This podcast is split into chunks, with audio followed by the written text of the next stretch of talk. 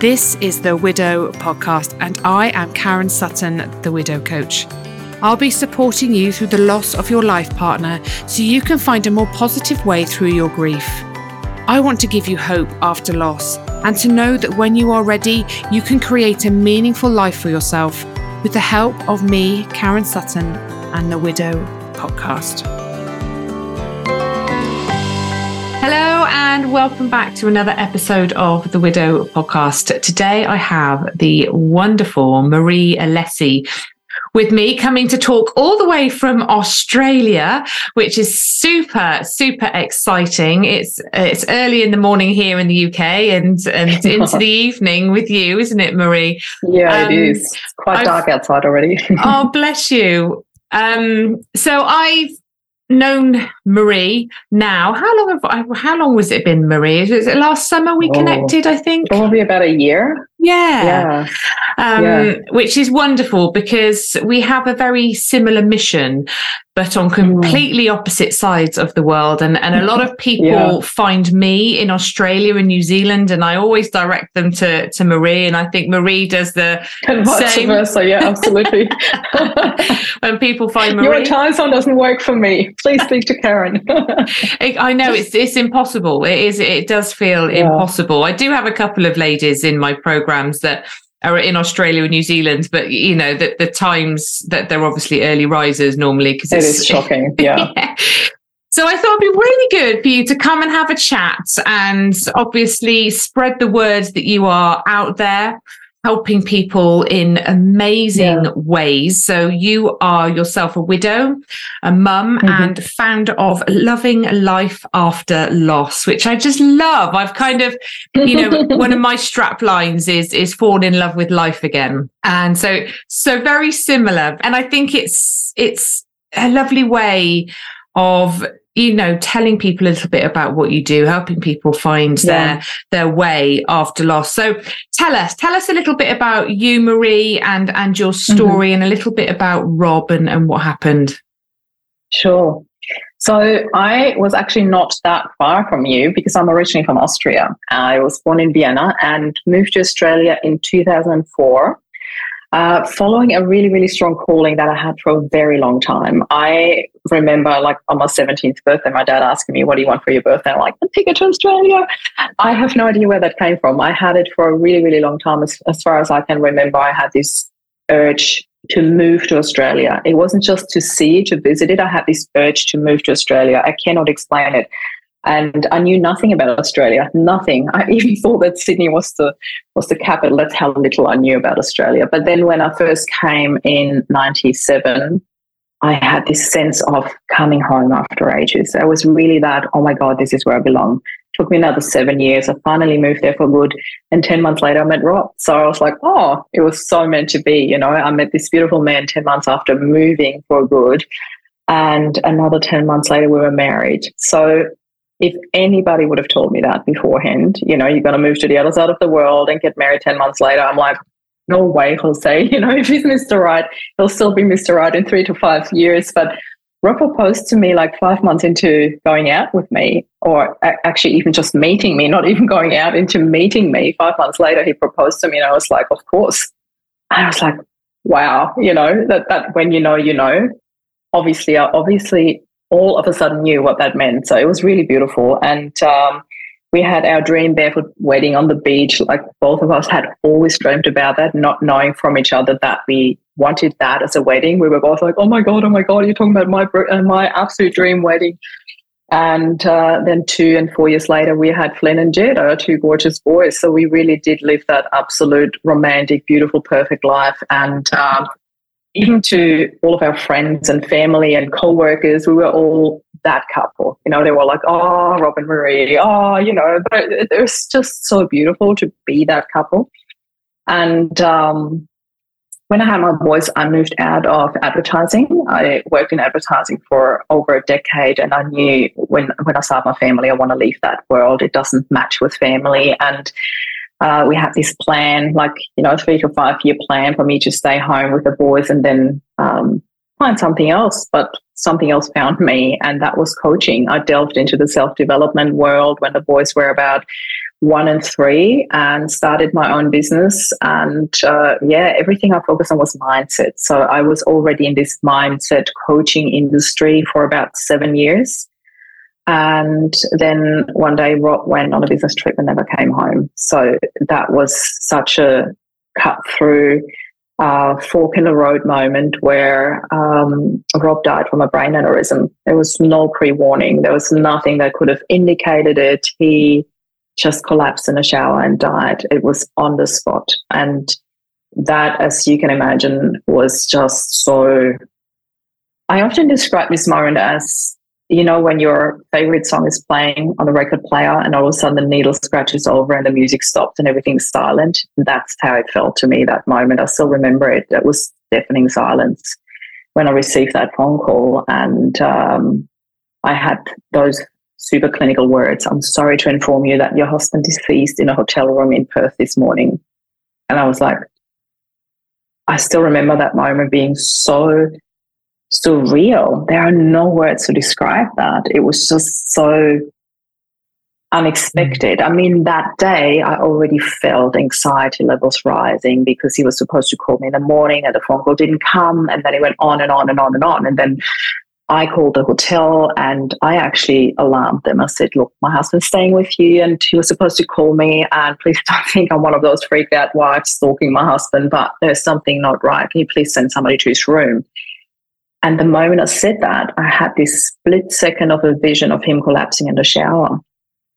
And I was like, I remember shaking my head thinking, don't go there, Marie, don't drive yourself crazy. But I couldn't help but say it out loud. So I said to them, and can you please check in the shower? I thought they must think I'm completely nuts, you know? But that's where they found him. That's exactly how it happened. I was like, wow. Wow. We were so connected. Yeah. It was just, yeah. And oh, that was the beginning of a completely new life and new world for us, as you can imagine. So, how old were your boys then? Because that was in 2018, wasn't 10 it? 10 and 8. 10 yeah, and 8. 10 and so 8. You then had yeah. to tell the boys as well.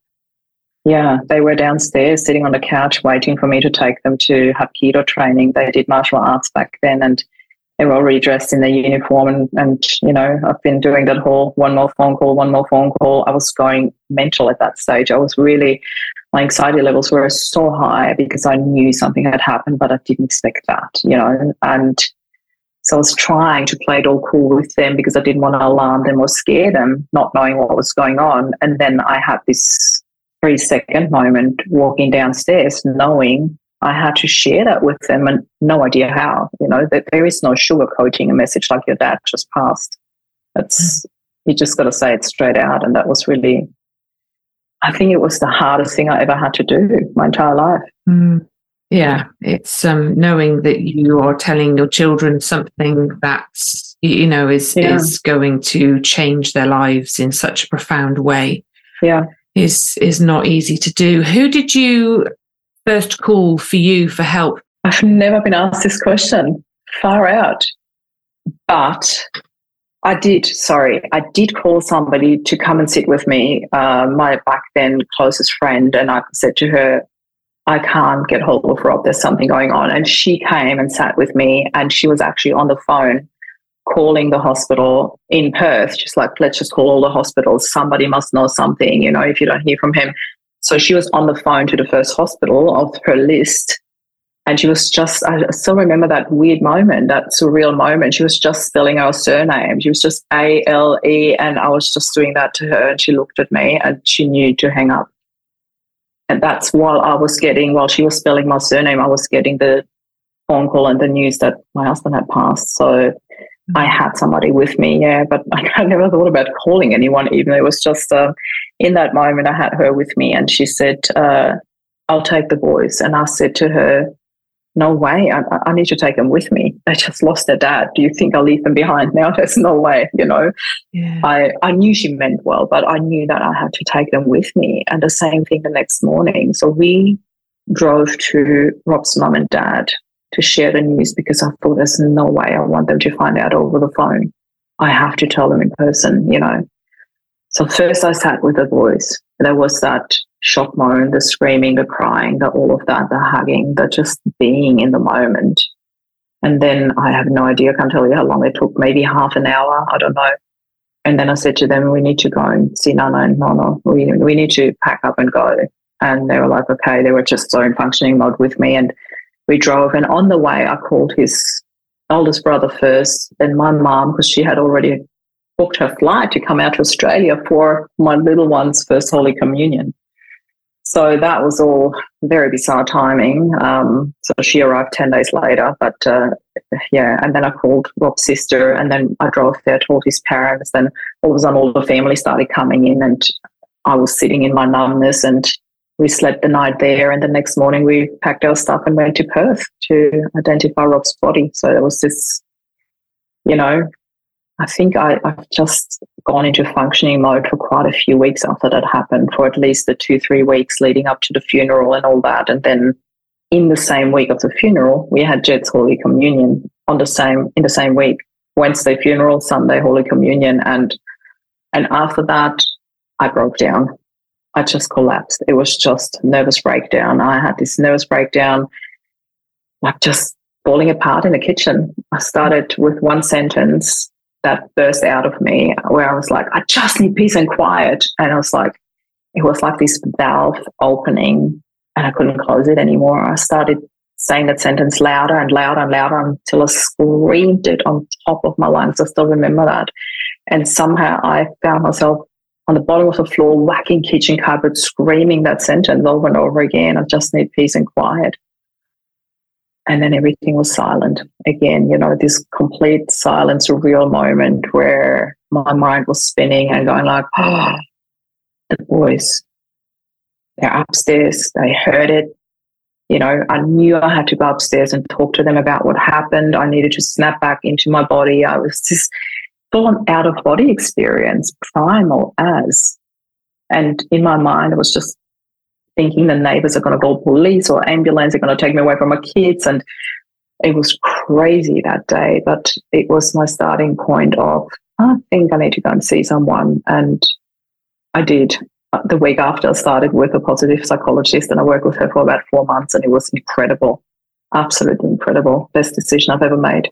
You say that that was a, a positive psychologist. Yeah. So how does that differ then from a psychologist? Yeah, I think the simplest way to explain it without going to, into too much technical uh, terms, etc., is when you work with a psychologist, they usually work with you to get you from a from a negative space into back into neutral, and a positive psychologist works with you to get you back into the positive. So if you do have a bad day, you could still go from an A to a ten, uh, from an A to a two, uh, but you know, from a zero space, there is only the negative to go to when you have a bad day. So that's very simplified, but uh, there is a slight difference in the positive psychologist that I always loved. So I always had her as my uh, backup when I had clients come in that were just beyond the coaching experience. They really needed a psychologist to work with. So I had her on my call list, but I never really met her until that day. I never thought that I would call her for me one day, you know.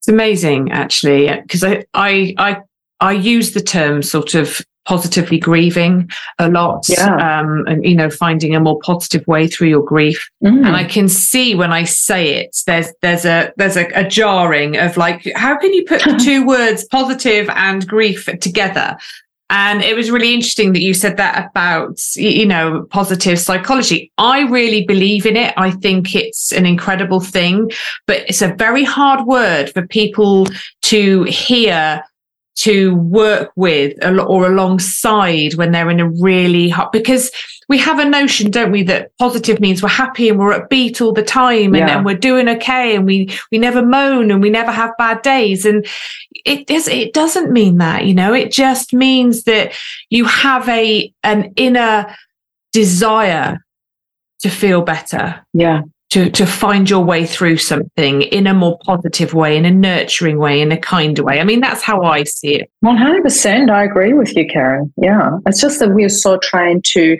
not expect that in grief, you know.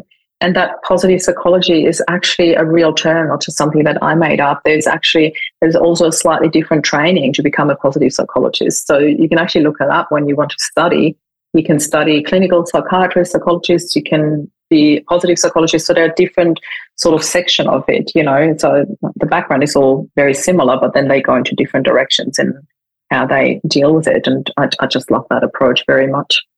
Do you think your previous coaching experience and knowledge and, and your mindsets mm-hmm. helped you navigate your grief in a more positive way that you were 100% so how how do you think when you've worked with people that maybe haven't had that mm. uh, versus people that have how do you see the, the the the nuances i suppose the differences in in how they approach it and for you it is so easy for me to spot and feel i should actually say feel the difference more than anything because of who i was before and who i was after that that period of becoming a coach because becoming a coach uh, is really it has such an impact on your own life because naturally you start uh, cleaning out the cobwebs, you know, from an emotional perspective. You start dealing with unhealed childhood trauma. You start dealing with, um, you know, all these negative mindsets or or we call it the limiting beliefs. It's such a coaching jargon to use that, but you know, we start dealing with all of that from our own perspective uh, on our own life and and and I guess you can relate to that, Karen. When you get clients in and they come with something that you haven't healed, you're very likely to then look at that yourself when, when there's something that you haven't looked at, or that might trigger something within you. We're like, oh, good reminder, I need to look at that too. So that it's that constant evolving with your grief, with everything that you teach. And for me, there was this absolute difference in how I dealt with grief before the training and after. And for me, my first very significant loss, I had losses before then, uh, like my grandmother passed in my house, in our house when I was 12. And I saw her for the first time, I saw actually a dead body. Uh, maybe even before, but it doesn't really matter. I don't want to get sidetracked with that. But the first really significant and deep loss for me was my dad when I was 20. I was very, very close to him, and that really pulled the rug underneath my feet for over a year. I remember I was just falling apart. I had nothing. I had no training in mindset. I had done no therapy at that stage. And about a year later, when I was around the 21, 21 and a half mark, I got handed a book by a friend of mine that triggered me to go like, there's stuff to look at. There's so much stuff to look at. It was really like opening a can of worms. And uh, that resulted in 10 years of therapy on and off. I would go half a year, then have like a year, a year and a half break, and then another half a year. And I tried out a lot of different modalities and a lot of different ways to look at it. And the one thing that I've learned, and I've actually just learned that consciously now through Rob's passing, is that adversity often re-triggers unhealed wounds in your childhood. And you can see that as a double whammy. My goodness, now I've got that to deal with as well. Or you can deal with it like a, I, I like to call it a hidden gift in adversity. And you go like, oh, beautiful. There's something else that I can embrace, that I can heal. You can see things like that as an opportunity to heal, or you can see it as another stumbling block. And that in itself is already such a, you know, it's the same thing. It's just your perspective is very different. And that's the base to everything I do, shifting your perspective into finding the gifts and seeing opportunity in all of that. Love that. I think that's so powerful, isn't it? And it's definitely something, you know, I try and teach people, you know, that I work with in, in my program all the time is, is recognizing how you are viewing something, how you, you, know you are creating a story around it, the meaning that you're attaching to it, and your perspective. And is there another way? And because it's so yeah. powerful, isn't it, Marie? That absolute, the words that we use, the way we view a situation, how we perceive it, how we choose to use that as a, mm. a, a, a learning, as as as growth, as healing. Um, and it, but it's again, it's a bit like the the term positivity, isn't it? When I you know talk to people in my program about well, what what's the opportunity in this situation that you find yourself in? Because there is always opportunity for learning, for growth, for healing, for understanding and, and creating awareness around you and, and what you're doing. Everything's a, a, a sign, a signal, information. Um, but again, it's so hard for us. I found it really hard when I went, you know, I wasn't a coach before Simon died. I was a midwife and I, I didn't know mm, anything about coaching. I didn't know that about you. you know, I ran happy birthing classes before Rob died. Did so you? isn't that incredible? There's another parallel that we have. I love it. That's yeah. so cool. Oh, how weird. Yeah. um, so I, you know, and I didn't have, and when I discovered that the, the coaching world and, and, you know, learning about limiting beliefs and growth mindset and, and all, all of those, those things, it just beautiful things, beautiful things. And, and they continue to be beautiful things. I am you, know, it, you don't get to a point where you've discovered everything, do you? You keep learning, you no. keep growing, you keep healing. And the more you learn, the more you like you open up to everything. It's just yeah, it's such an incredible upward spiral. So when you are talking to to, to people, we'll, we'll, we'll talk a bit about sort of what you do in a minute. But mm. when you are sharing this with the people that you work with, do you do you sometimes feel a, a, resistance as well in terms of you know challenging people a little bit in in how they view something? Is, is there is there a resistance there? I used to i have to admit at the beginning um, but it was more like a, a, little bit of the fear of um, their vulnerability and uh, you know just maybe oh, maybe that doesn't sit right with the person and I could hurt them or offend them. And, and then the more I let go of that and really stepped into where I wanted them to be, where I wanted to guide them, where I wanted to take them with me, the more I claimed that, the more people were like, oh my God, thank goodness there's somebody who feels that too. And I was like, wow. So it's my own fear of, oh, I could offend someone, oh, I could maybe, or maybe that could hurt them once I dropped that fear and really stepped into that leadership role, if you want to call it that, the more people went like, oh my God, thank you for doing that. And I remember a couple of moments that were huge step ups for me, really claiming. And I was nervous about it. And I was like, I cannot possibly share this. And I'm going to share one example. It was that was a really, really big one there is a piece that you might have come across as well because it was a piece written, and I cannot remember the author because the surname is such a complicated one. Um, and she has written a piece about widowhood. Widowhood is this and that, widowhood is this and that, widowhood is this and that. And I remember when somebody shared it in my movement, I read through it and automatically because when you do the work you automatically go into you have your filters how you would reframe things how you would say things differently. So i read the whole thing with my loving love after loss filter on it and I started writing it out with that. And I was like, I'm going to rewrite that piece into my language, you know, because language, as we said before, you said that so nicely, it is so powerful. The language that we use in, in grief in particular, in general already, but in grief in particular, it's so powerful.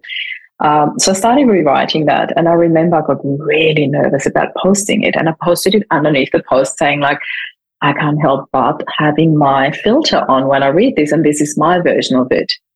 And then all of a sudden, within an hour, I had 20, 30 comments on that going like, oh my God, this is amazing. Oh my God, this is amazing. And people were thanking me left, right, and center. And I'm like, oh, I can't believe people are actually liking this. I was so worried that I could offend people. How could you say it so simple and this? And I'm like, well, reframing it is simple. I'm not saying it's easy, but it is simple. You know, the actual theory of it, we all, oh, we know is simple. The doing it is not easy. That's the, that's the part we have to learn.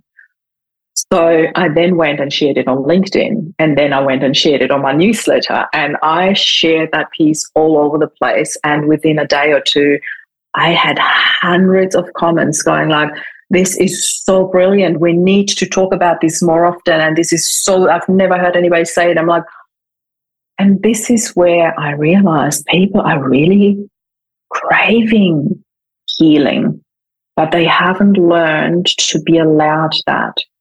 And this is the part in the grief that I think you and I, Karen, we're both fighting for that. We both uh, in this advocacy of you are allowed to heal. We all have this real, this real urge, this real wanting to heal within us. But we haven't learned to allow to live that and to allow healing in. And that's where you and I and a lot of other people come in to to create that change, to offer that path to healing because it is possible.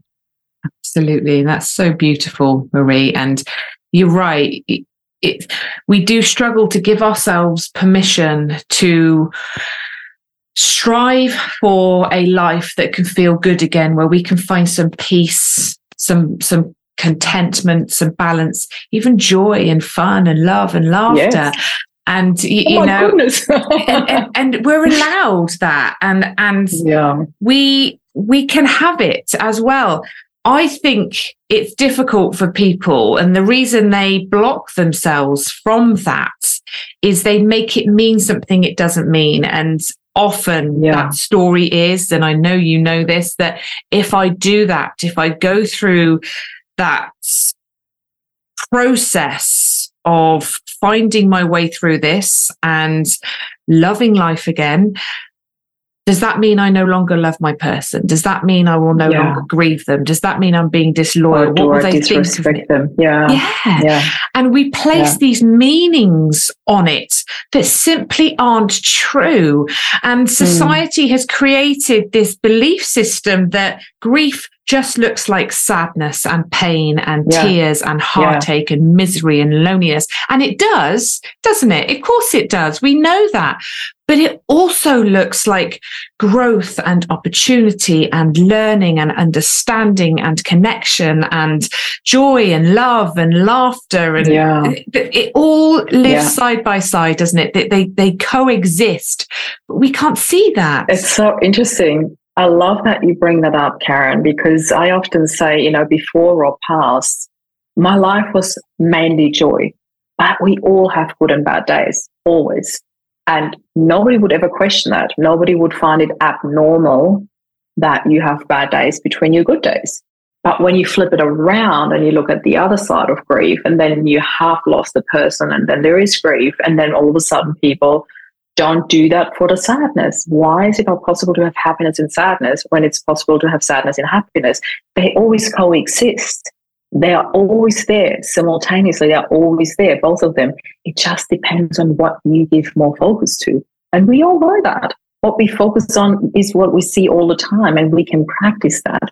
Even in grief, we can practice to focus on joy, on happiness, on love, whatever that is that you want to attract in your life or that you're missing so much in your life because we're missing that. It's it's just yeah. I, I love that you say that because we really do need to. We need more advocacy around that. I really want to challenge that narrative of grief. It's uh, it's incredible. It is. It is, and I and you know the way you kind of flipped it is you know it's a really it's an aha moment, isn't it? It's like, oh, mm. God, yeah, actually, I was happy, but I had bad days, and and now I'm sad. I've lost my person, but I can have, you know, flip yeah. it, look at the, the reverse of it and, and kind of go, it's normal, it's natural. We cannot sit in sadness permanently. And also we yeah. can't expect ourselves we to can, but it's not fun. no, it's not. We, you're right, we can, absolutely. And, and but it's really not fun. so tell me then, Marie, because I know after you you lost Rob, um, you did something quite extraordinary with your two boys, didn't you? Yes. So I did two quite extraordinary things actually, uh, straight after Rob passed, or very shortly after. Um, four months after, I remember sitting in the office of my positive psychologist, the beautiful Emily, and talking about exactly what we just chatted about this expectation, and what people feel like they expect of you, how to grieve, and how grief is supposed to look like in your life and that it really stressed me out and that there's so much that people expect of me and then they're really puzzled when i'm joyful or happy and they're like you know she's not grieving properly or just still in denial and all of that stuff. And i'm like oh there is no denial. Wrong wrong. Anyway different story. And she looked at me and said so what does grief mean to you marie? And to my surprise the first word that came up was empowerment. And i said it to her and i said that is really bizarre that word just came up for me when you asked me that. She's like, that's interesting. You talk about that. And I did. And I said, it's really amazing because I felt so carried and looked after and guided after Rob passed away. I, I felt there was never a what do I do next? Where do I go? What do I do with that? I felt there was always an answer. There was always I'm, I'm absolutely certain it was Rob guiding me on that journey. You know, that's my belief anyway. Mm-hmm. And I did not realize how empowered I felt, how much strength I felt through the process till she asked me that. And it literally felt to me that when Rob passed, as if he had poured all his strength into me. It's like, yeah, I don't need it anymore. You can have it. You know, it's like, And uh, I had this very, very strong sense for the first time when I stood on stage holding the eulogy, talking to like 500 plus people in the audience for the first time in my life that I spoke to such a big audience. And I felt so guided. I felt so held. I felt so much love and I felt so confident and so much joy and love in my heart. I felt him standing right next to me. So that was the moment where I looked at her and I said, I think I need to write a book about this. And she said, I think it would be great. And a month later, I had written and published a book, Loving Life After Loss. I had shared my story four months after Rob passed. I had published a book. And that to me, looking back now, I'm thinking, I can't believe I've written and published a book four months after my husband died, you know. But I had this urge to share with the world who Rob was and how amazing he was. And I wanted to share the story as a love legacy for him and as a story to read for the boys one day when they're old enough, but also to share a bit of love and happiness and joy and hope and all of that into the world. What I didn't expect was that the book ranked in the top 100 of Australian bestsellers. So I was absolutely blown away. I was so blown away by that. And then three weeks later, we were on the plane and I took the world, the boys traveling around the world for two months. So I had this whirlwind of writing a book, publishing it, packing my bags. And then all of a sudden I sat in the Maldives going like, what on earth just happened? You know, it was just this coming down, sitting in this absolute paradise and just, you know, I think it was the first real conscious break and trying to catch up with everything that had happened in our lives emotionally. You know, it was really that, it was such a good break for us traveling around the world. It's amazing. Both things are amazing. To write a book in that mm. space of time when you're grieving, like I could barely string a sentence together. So, like writing a book is like properly impressive, Marie. I think fair play to you. And like you say, what a beautiful gift to give the world and your boys, and mm. and to write down Rob's legacy and and allow him to, to live on in mm. in something. You know, that's yeah. a beautiful thing to do. Now, I've been talking about this in, in some of my groups recently. This hmm. whole mm. don't don't make any big decisions in the first year. You, you know, like yeah. it's a big thing, isn't it, in grief? Now, I'm not. I mean, they're two pretty big decisions. I'm going to write a book. I'm going to take my two young boys, and we are going to go on a trip around the world. I'm going to leave home. I'm going to leave everything I know, which often becomes our our safety, our sanctuary, our safe space, um, because the world feels big and scary, and we feel vulnerable and exposed in it and you decided to to go for it and and do something really very brave and courageous. What was it that made you do that? What did you get from it? And i'm assuming you feel like it was the right thing for for you and the boys and oh, it yeah. gave you 100% mm. it was such a good decision for us like even the boys we still talk about it nowadays you know it was really so the decision actually came from Rob and I together, and it was something that we had planned to do as a family of four to travel around the world and take the boys out of school for an entire year and homeschool them. And we had started an online business that started to become like really quite lucrative. And we were like, let's focus on building that. You know, we've got half a year and then let's just take off and work from, you know, the perfect laptop lifestyle like everybody dreams of. And we had planned that. And uh, I still, till this day, I still haven't taken it down. I've got the entire itinerary. I cut out all the places where I wanted to go and put it all over our four door wardrobe. And it's still there. I still have all the images of the places we wanted to travel to. We had the itinerary standing. We wanted to go through Mexico, uh, sorry, through South America, um, come through. I don't remember if Mexico was on the list or not, but South America, travel through South America, go through Europe, uh, come back through Asia, and then back to Australia. You know, we wanted to have one year of endless summer and just travel together and show the boys the world. And nobody knew about that. We really hardly talked to anyone about that. It was just Rob and I who had that. And I didn't even tell the boys, not even in hindsight, because you know what what is the price of that telling them oh you know dad and i wanted to take you traveling for a year i thought no i'm going to tell them what i can do not what we can't do anymore and that's what started it the whole there's no way I could homeschool two boys on my own while grieving and traveling the world. No way. So I literally just started, okay, what what can I do? And I thought two months is a good time frame to really get a break, really step away, and which are the countries that I can travel to with the boys on my own. Definitely not South America, which I still wanted to do, but that'll come another day. Um, but yeah, I knew that I wanted to go to uh, La Palma, uh, Canarian Islands, Canary Islands, because my godfather had migrated to La Palma when I went to Australia, and I had never had the chance to visit him because when we went back to Austria to visit friends and family, it would have been another five-hour flight, and you don't do that. You know, it's just that that little bit too far out of the way. And I'm like, I'm coming to visit you and he is so close to my heart. He I stayed with him for nine days. Um, he has a you know he built a couple of guest houses there. We had our own little house to ourselves, and we had nine days with him, which was absolutely beautiful. But I had this gap. He said, I've only got this one week where there's no guests in there. I'm going to book it out for you. You can come with your boys. We'll look after you. But there was this one week before I'm like, I want to leave here. I, I can't wait till then. My heart was ready to go. I needed to go. So I still remember standing at the at a travel agency and she had this massive world map on on her wall there. And i went like okay this is la palma this is australia. It's like maldives we're going to the maldives. And i'm like woohoo this is so cool. So i went like roughly in the middle. And i always had this dream. I was in the maldives um, when i was 25 and i remember being so blown away by it thinking one day I'll come back and I want to stay in an overwater bungalow. And that's what we did.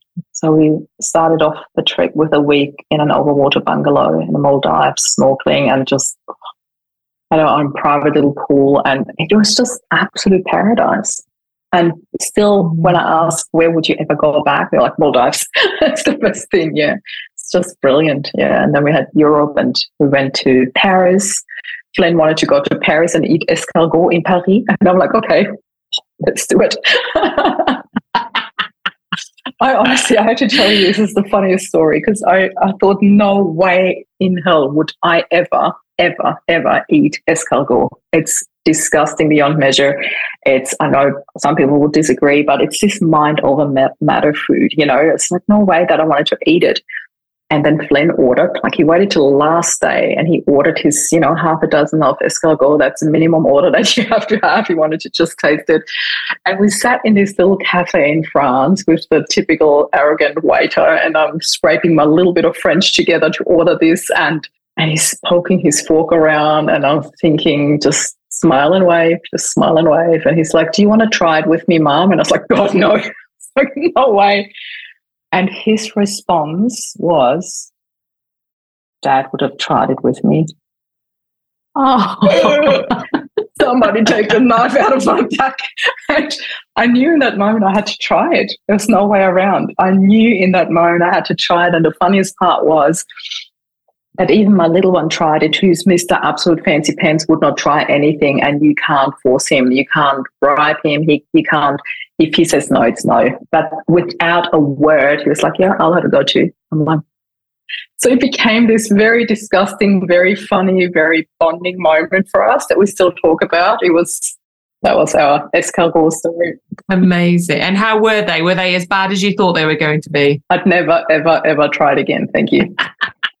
it's just the consistency. It's the mind over matter thing, the knowing what I'm eating. I'm like, no, it's yeah, I'm a previous vegetarian. I was a vegetarian for 20 years of my life because of animals. I'm like, you know, this is a really new level of eating animals for me. Where it's like, no, and it was it was good. It was really oh, good. Do you know what though? Well done, well done, and and what an amazing thing to do for your boys. What what's your view then on the whole? I know what my view is, and I I share it quite yeah. openly. But what's your view on the don't make any big decisions or do anything you, you know in the first twelve months? I think there's two sides to the story. I mean, when I look at my own life, like I've broken a rule three times. You know, I've, I've written a book, I've traveled around the world, and I've started a global movement, uh, you know, nine months after Rob passed. So that all happened within the first one year mark. And all three of those were things where I'm like, well, the book, of course, you could say maybe one day I'll regret it, no questions asked, but there was so much love in the book. So why wouldn't I share it? the trip around the world, I don't think you can ever really regret traveling. I don't know, unless you have a really, really bad experience, which we luckily didn't have. The movement, honestly, I could have closed it down any stage if it would have been too hard for me or too confronting or too whatever. But it turned out the complete opposite. It's all I do, it's what I do for a living these days. And to me, it, it has become such an amazing purpose to help people mm. heal for a living. This is incredible. You know, it's, it's so much more than a job for me. It's my absolute lifeblood, my heart, my everything has gone into this. And yeah, for me, it is an absolute blessing. I could not imagine being in any other job at the moment. So, but then there is the other thing where it comes to selling their house because it's too confronting.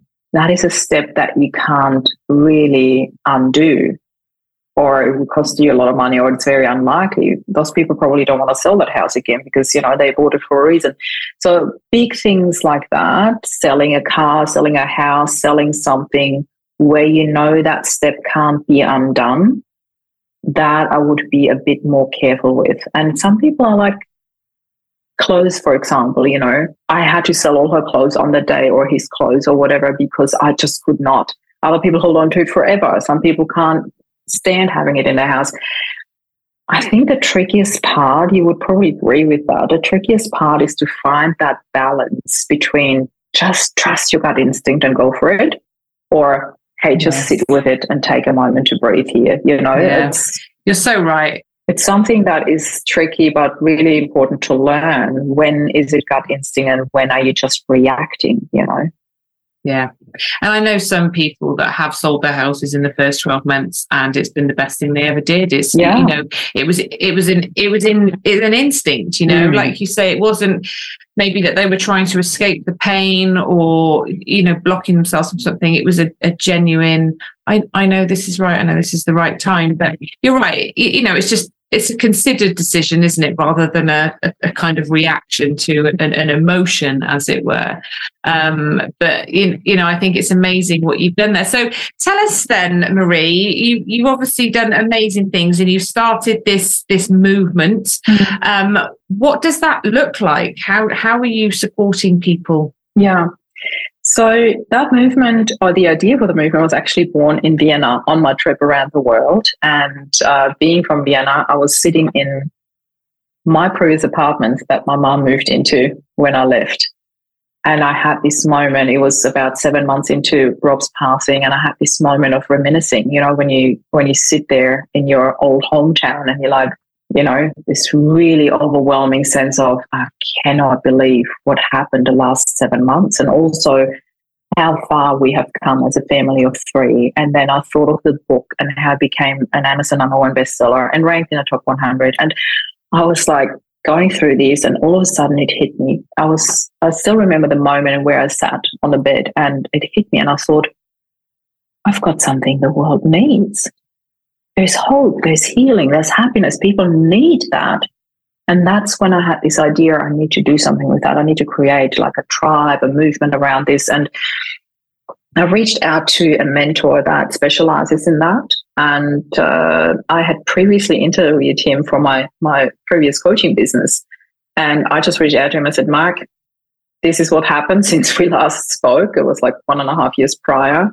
And um, and you know, I, I need your help with this. And he said, Yeah, let's catch up when you come back. I said, Cool. So I made an appointment there and then we arranged to meet like, I don't know, 10 days after I came back from my trip around the world.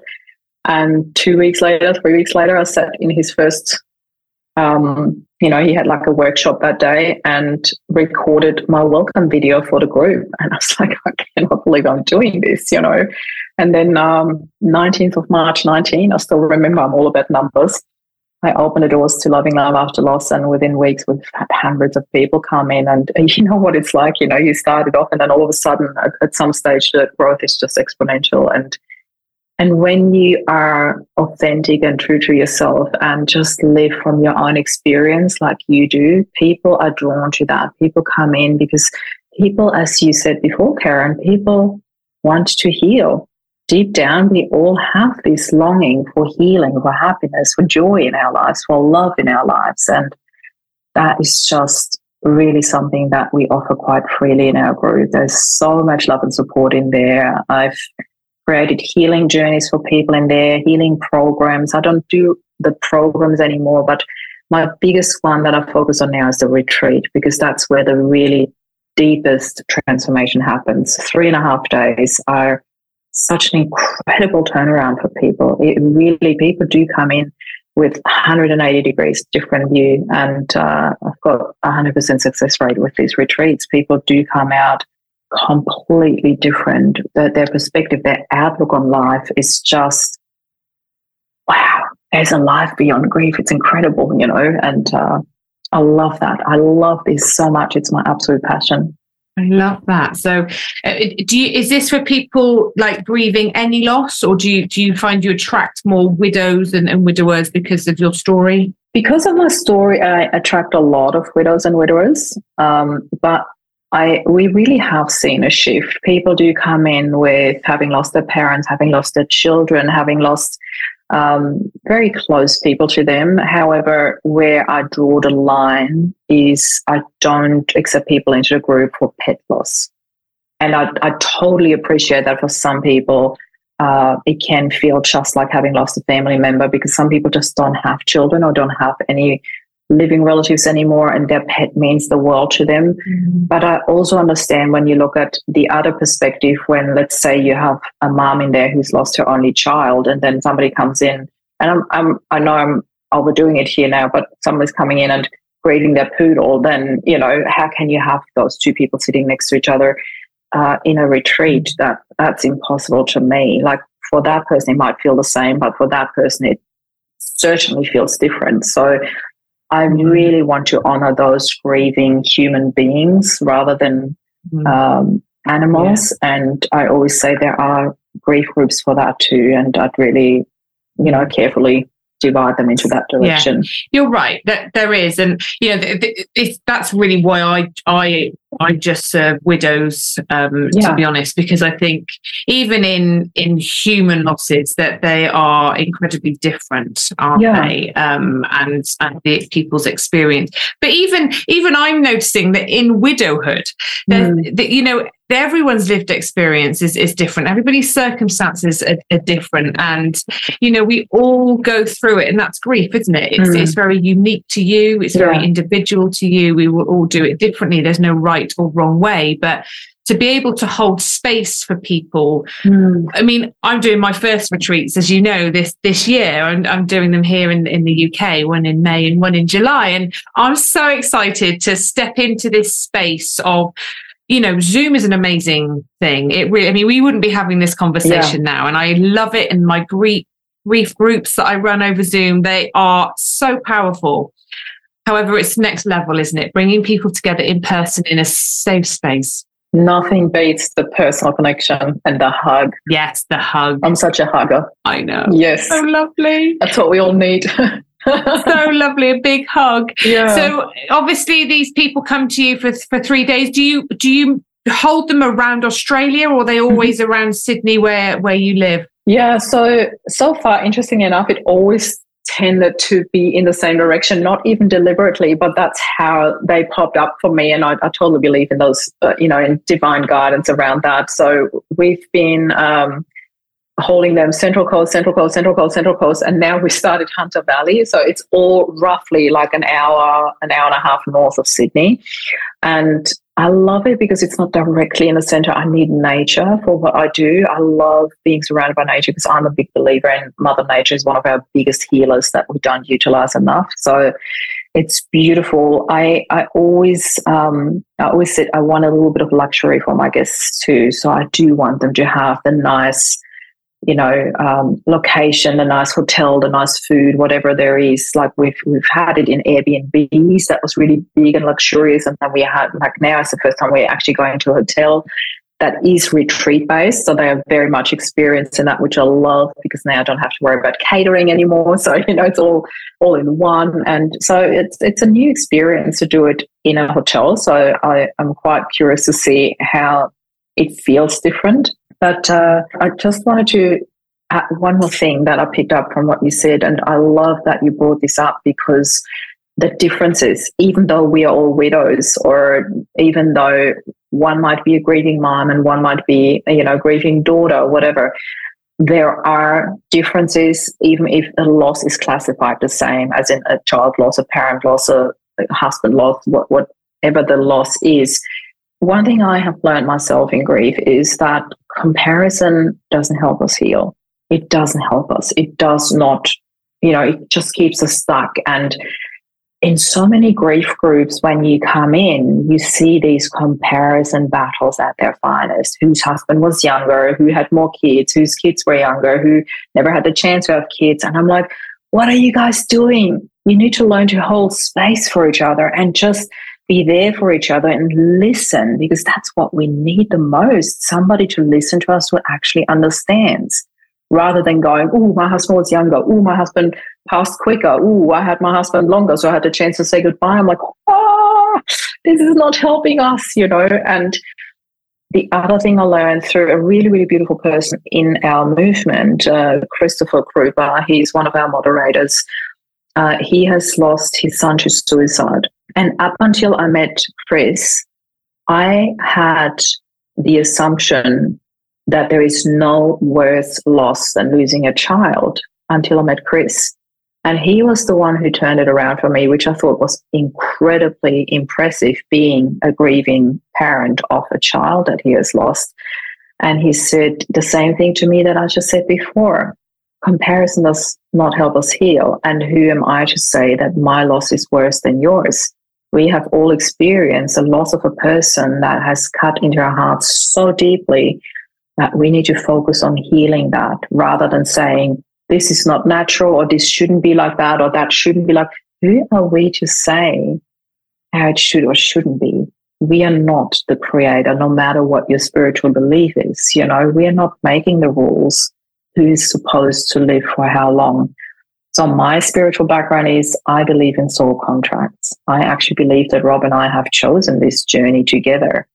And it took me a long time to talk about that openly because I thought, oh my God, you know, I could offend people. People would say, uh, you know, this is against my beliefs. How dare you? People, you know, I went into this judgment and into fear again. And as soon as I stepped out of that and said, well, I'm not telling you how to believe or how to grieve or whatever. I'm just sharing what works for me. And those who are drawn to that, they will join us. And those who are not, it's fine. And people can still find their healing even if they might have a different spiritual belief. But i stopped saying that actually that there is no worse loss than child loss because it depends on so many different factors. Our beliefs our upbringing our spiritual beliefs our relationship our mindset at the time our own spiritual growth uh, the circumstances there are so many factors you can't just say it's worse or easier. There's there's no easy. There's just your journey, nothing else. And those who you meet along the journey, the most beautiful thing you can do for them is hold space and not compare or not judge or not label what is worse and what not. We we're not meant to do that. It's not helpful. We're not. And I love that. I think that's it's incredibly powerful and it's a conversation I have a lot because I think naturally as as humans we we struggle with the acceptance of our own reality. And there's an inherent need within us almost to look at other people's situations and either minimize and or diminish what we've experienced or minimize or diminish what they've experienced almost creating a hierarchy. And you know what i always say to people is you know, like you say, hold space for others, listen to others' circumstances, situations, mm. life experiences, but don't judge. Like, yeah. take your own experience. Yeah. Accept that, that we have no control. To your point, we have absolutely no control over how long any of us are, are here for. Yeah. And you know it, it's very much focusing on what you can control not not what you can't. Yeah um absolutely. I love it. Yeah and and just look for the good in your own story. Yeah. You know so many people will say oh well it's it's it's easier for me because i haven't got children so i haven't got to focus on on on you know supporting my children through their grief. I can just do me. I don't know how you do it with children. Then somebody else with children will say, Oh, thank God I've got kids. I don't know how you do it without children because they, and it's like, just stop, just stop with the compare, whether you've got children, you haven't got children, they're older, they, yeah. Just find your good, find your good and, and go, this is my situation and this is what I'm grateful for in it. This is what feels good to me and, and recognize that and allow yourself to feel that yeah. without making it a comparison. But we do it's it, it's just naturally it's like judgment isn't it? In criticism it, you know it's i love that you said it because you just wrote about that in your newsletter the judgment. I read that and i'm like yeah it's so true. It is so true. We we are human beings. We do judge. It's just in our nature. Yes yet there is also that okay what can i learn from that? What can i do differently? You know how would it actually be more helpful? And um, i think that's a beautiful approach yeah i think i just try and and look at everything that i do that i think um, my behaviors and and rather than judge and criticize myself or others like what's what's coming up in me? What's that bringing up in me? And why am i behaving that way? Why am i feeling that way? It's all information um, and it can really help us discover about ourselves. However you know it's remembering that for others as well isn't it? They're they're going through their journey and and there's stuff going on for them and and that's why they're in the position they find themselves in and that's why they're doing what they're doing. And some of us will choose to take these experiences and learn from them and grow from them because there's an opportunity in everything there is and that's hard to hear you know? Embrace your triggers. Yeah. Mm. if you're in the very early raw days of your grief you know hearing us sitting here saying there's opportunity in that for something you, you're going to probably be screaming at us through your device. Yeah don't listen. If you're in your early stages do not and, listen and i get it. I get it. But i think recognize that that's not your truth now However, in time, it could become your truth, and there might be something in this will, that will allow you to discover parts of you that are actually quite beautiful when you're ready. This, this in itself is so powerful. What you just said, Karen. Allow me to highlight that because it's one of my favorite parts. You know, when you said this is not your truth now, this is one of the many, many, many reframes that I teach at, at, at the retreats, for example, where we we learn to when there's a negative experience emotion anything mindset thought then to add just those tiny little two words, they're so powerful right now. I'm not coping with my life right now. It kind of, you know, takes the edge out of it. It takes that heaviness out of it. It makes you understand that this too shall pass, that this is temporary and it will pass. It will, you, you will get through this. You will get through this. So for those who are in the really early stages and go like, oh my God, what are you guys on about? You know, stop talking. I can't listen to you. Just know that whatever you're feeling right now, right now, it is temporary and there is a light at the end of the tunnel. I can promise you that. And Karen is definitely on my side with that. Like it's just, yeah, I just want to know this. There is a way through it.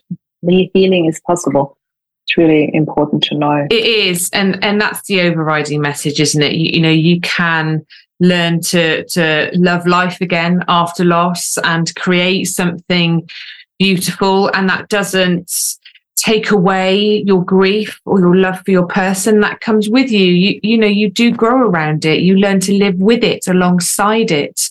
And our, our people, our person they live on within us. They've shaped who we are. They've given us so much. And, and what is that for you? you? You know, they, Rob continues to influence you and the choices you make, and therefore helps the people you're helping. And that lives on in, in others. And it, I think that's such a, a lovely thing. One of my, one of my lovely clients sent me a message just how she'd really realized how much of an impact Simon had had on my life and how he'd shaped my outlook, my mm. choices, my decisions, who I've become in that and then how that in turn is influencing others so how you know simon's had an impact on me and i'm and i just think we we can all create that ripple effect we can all mm-hmm. keep you know continue to share our person, what they stood for, so that their, their light continues to, to shine. And yes, it's not in the way you'd want it to be, but what way what way can you make it something that feels good for you that's within your control? And i think it is it's but we've all got to you know you talked about spirituality and you know the belief systems we have I don't know. You know, I think it's wonderful if you have one, whatever that looks like. If it's, if you have a belief system that brings you some comfort, that helps you feel connected to your person, that helps you reconnect with life and find your way forward. Why would I take that off you? Yeah, absolutely. you know, there's no right or wrong here. It's, it's just different people will have different belief systems and, and share them, talk about them because that helps other people explore their belief systems and maybe look at things in a different way. But you know, we've all got to find what feels good for us. And I think that's a really difficult thing because we're all so worried about what everyone else is thinking and doing. And are we doing it right? And, and are, are we capable? Are we worthy? And yes, 100%. So, Marie, what I mean, I could honestly, I don't want to stop talking to you, but I'm conscious of time. And we you know i just think we are so aligned in in our thinking in our mission in our passion in what we want to share with the world. You know you talk about the movement that you're creating globally and you know i very much feel like i'm i'm doing something very similar. Oh absolutely one day we get to meet marie. I think it would it would be wonderful if I'm over to Vienna in June. I'm, I'm going. I'm going to Austria in June, July for five weeks. So Love yeah. It. Oh, I've never been to Vienna. Maybe I should. Uh, yeah. but Thank you. Thank you so much. How do people find you, Marie? And and actually, are you able to share this article that you're talking about? Do you, Ooh, is there yeah. a link that you that I can put in the show notes because I'd like to read it? Um, I will share it with you because I actually titled it. I can't remember what the original title was. It was something around widowhood is I can't remember what the word was. And I retitled it as well. And I called it Widowhood is Reinvention. And I absolutely love that because it's this whole, our whole identity changes. You know, who am I after loss? And that's what I packed in there when I rewrote everything. So yeah, I'll, I'll definitely find a way to share it with you. Yeah, absolutely.